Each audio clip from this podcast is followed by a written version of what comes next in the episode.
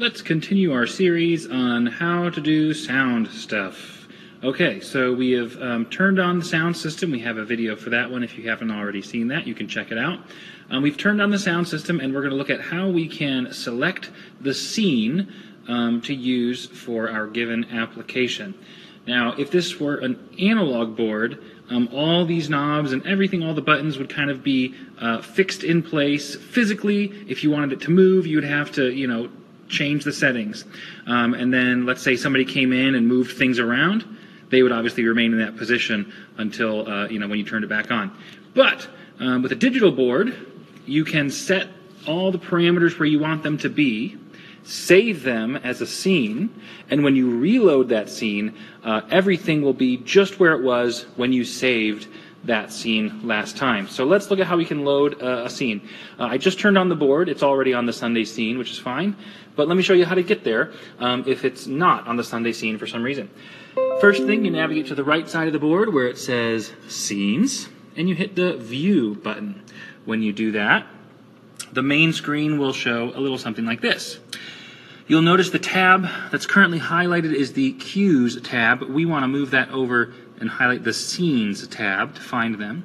So what we're going to do is we're going to hit the Page Select button over to the right, and that will navigate us to the right. Um, so right, right, left, left. Anyway, so we're in the Scenes tab now, and you'll notice Scene double zero is not Sunday. However, we want to look at the Sunday scene because we're going to assume uh, that's where we're uh, working with for a Sunday service. To move it around, we have our far left encoder, and you just rotate it, and that will move the cursor up and down.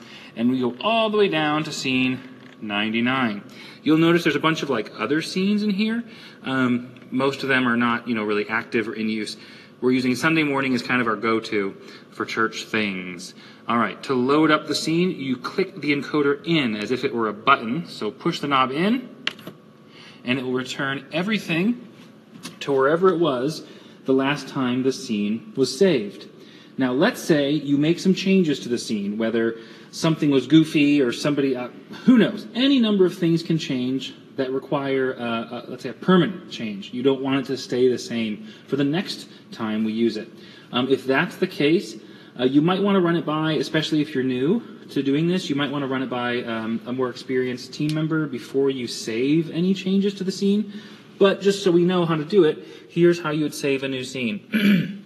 so we're going to highlight the Sunday morning scene.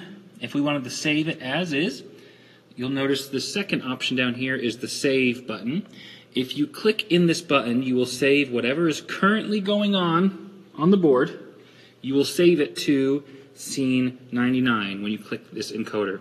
So when you click this encoder, it'll open up a little uh, menu where you can change the name. We want to keep it Sunday morning. Generally, what we would do is we would change the date to whatever the date is um, that it is that you have uh, that you're saving it. Um, to do that, you've got these little cursors down here. You can go left and right with the character select on the you know what letter you're doing. You can go up and down with the character select. Um, you can move the cursor around, like where you're typing letters in.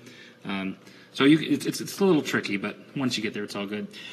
Anyway, and that's how you could save the scene. Um, now, when you do hit the save button, it's the far right encoder over here. When you hit that save button, it'll ask to confirm uh, that you want to do this. And that little left right arrow, that's just referring to the left right arrow over here.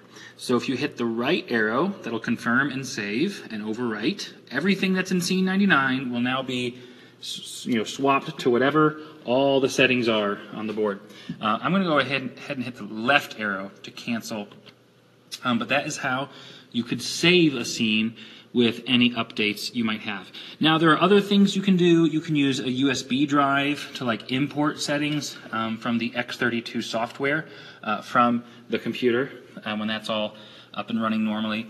But usually we try to keep everything in the board um, just to be safe. So that's how you load a scene and, um, and how you also save a scene. There you go.